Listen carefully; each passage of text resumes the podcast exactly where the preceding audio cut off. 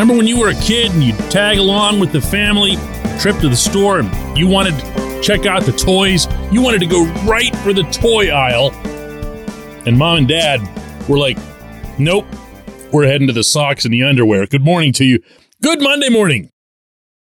I'm Dan Kovacevic of DK Pittsburgh Sports, and this is Daily Shot of Steelers. Comes your way bright and early every weekday if you're into hockey and or baseball.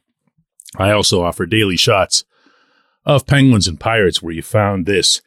Omar Khan just might have dropped a hint in his meeting with reporters at the NFL scouting combine in Indianapolis over the past week when he was asked about the importance of the trenches, the offensive and the defensive lines, and he answered this way. Yeah, um, you know, you look at you guys look at a Steeler history. That's always been uh, a big part of the uh, of uh, our uh, our winning teams has always been the uh, the, the O line and the D line and the big guys. And uh, I think Philadelphia. I can't speak for Philadelphia, but I think that was a big part of theirs also.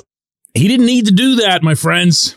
He didn't need to show any cards or the backs of any cards. He didn't need to answer that in any fashion. He could have just said, Of course they're important.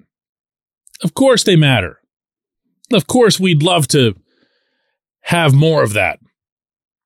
But he didn't have to get into the franchise history. He didn't have to get into how they've done things over the years and building up contenders.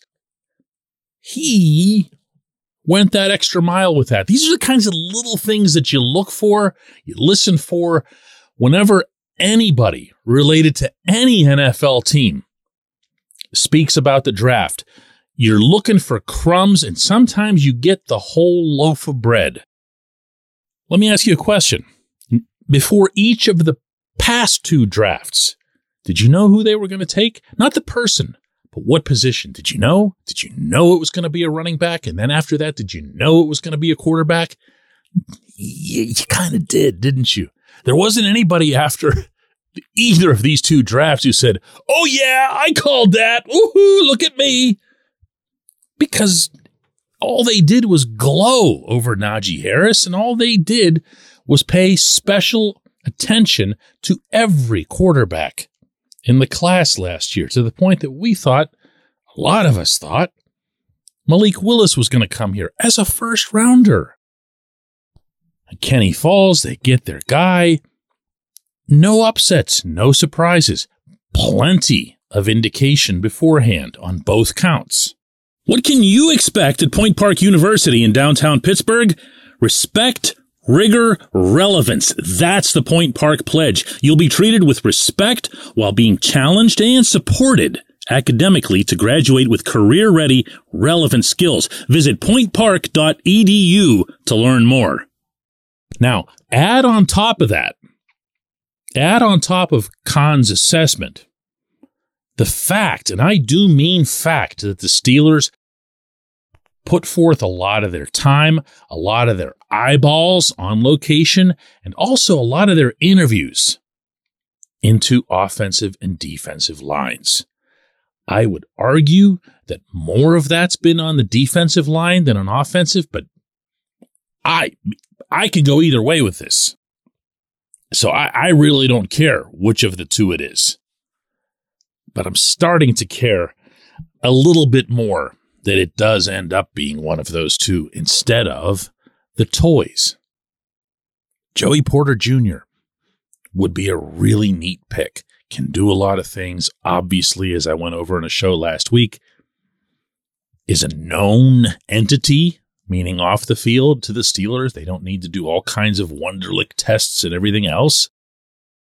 Jordan Addison, another known entity, also fits very much in the toy department category.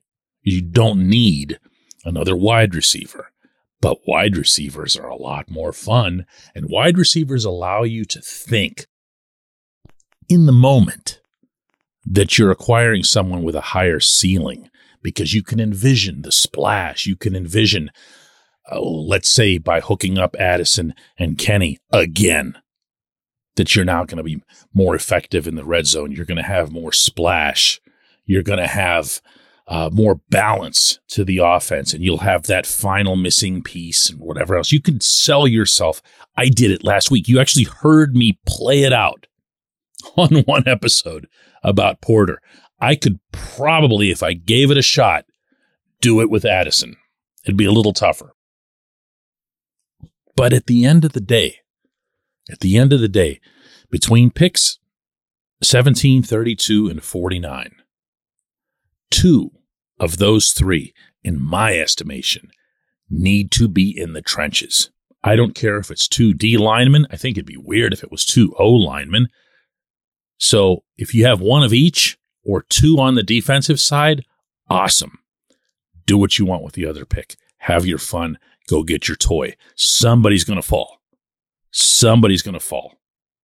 It might be Porter. It might be Addison. It might be someone we're not really talking about anywhere near as much. And again, I always feel the need to throw in this asterisk. Every single time I mention a positional preference, I'm suggesting it as a tiebreaker. I'm not suggesting that you take an inferior player at a certain slot. That's what trade downs are for. But address those trenches, address them now. And to kind of stick with the underwear and socks theme, what do you put on first? You know, what matters the most? You can kind of live without the other stuff. It'll still probably end up getting you thrown in jail, but you need, you need the underwear and the socks. They are the foundation of the clothing franchise, if you will. You're not going to go anywhere as a football team if you're a mess in either trench.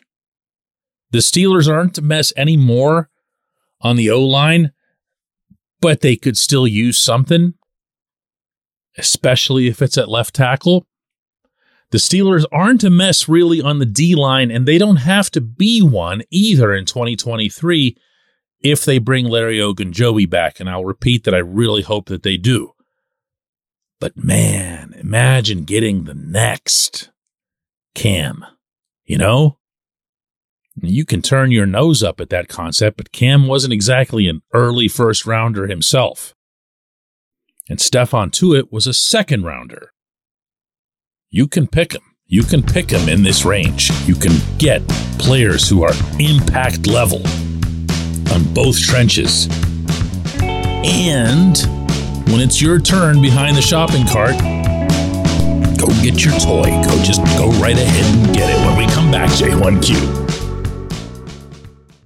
This segment of Daily Shot is brought to you by the personal injury law firm of Luxenberg, Garbett, Kelly, and George, LGKG. They represent people who are hurt in car accidents, who need help with workers' comp, who filed for medical malpractice claims.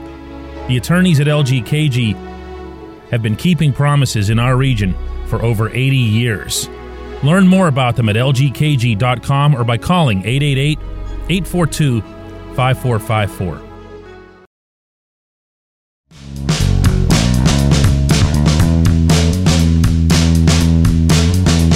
And today's J1Q comes from Elwin, who says, Does it seem to you like everybody's forgetting about Calvin Austin III? It's like getting an extra draft pick. Uh, I'm not, Elwin. Uh, I, I know that. Uh, there are players that I'll occasionally kind of set off to the side in my mind, especially, especially if we've never seen them play in an NFL game. That happened, you might recall, just a handful of years ago with Senquez Golson, the corner who was taken in the second round, didn't last a week. And Latrobe had a significant shoulder issue, didn't play, never, never became anything. So maybe that's part of why very few people, I agree with you, mention Austin. When you go through the wide receiver corps in general, heck, nobody mentions Anthony Miller. The Steelers really like Anthony Miller, and they considered his loss for the entire season, going back to last preseason, a big one. They really thought he was going to be part of what they were doing. Not in a Miles Boykin kind of way, but in a real way. He was going to be out there. So I'll, I'll, take your two receivers that everybody would talk about on every reference to the offense, those, of course, being George Pickens and Diontae Johnson, and I'll throw in Austin. I'll throw in Miller. I'll throw in Steven Sims. Uh, I don't know what they're going to do with Gunnar Olszewski, but those guys are all kind of similar. And once Austin is healthy, presuming that he is, you're going to have three receivers that are kind of in that uh, scat mold, you know? Now, all that said, we don't know what Austin can do in the league, especially because of the nature of his injury being a foot. That is a tough, tough thing for a lot of athletes to overcome. And bearing in mind that Austin's greatest asset by a zillion miles is his foot speed, you just don't know. If he loses even a fraction of that in his return, he's just another guy. You know how when you see older players in the NFL, uh, especially at the skill positions, especially at wide receiver and corner, when they lose even a little bit of their step, the way Joe Hayden did, for example, most recently, it puts you immediately onto another level and another tier. And I don't mean a good one. So, what you'd want to see if you're the Steelers more than anything else isn't just the clean bill of health, isn't just, yep, looks good. He's ready to go. Go get him, kid. You want to see that that elite speed, that breakaway from the pack speed that Austin showed in college, you want to see that that's quantifiable you know, we make fun of all the the meat market stuff that goes on at the combine, but there's a reason for it, especially at certain positions. You want to see that someone's capable of doing something that most others can't. It doesn't mean that, you know, I, I hear this a lot, especially during the combine. Why are they doing the 40 in a straight line? You don't see that in an actual game. Give me a real football player who can blah, blah, blah, blah. You know what? some positions, in some roles, you actually do have to do things that involve that specific skill. Austin won't be an exception. So I'm not inclined myself, as excited as I was about his drafting and, you know, the early indications of what he could bring to the offense. I'm not going to marry myself to any kind of uh, lofty prediction for this coming season for this young man until we know that he can be exactly what was drafted. We don't know that right now. I appreciate the question. I appreciate everyone listening to Daily Shot of Steelers. We'll do another one of these tomorrow.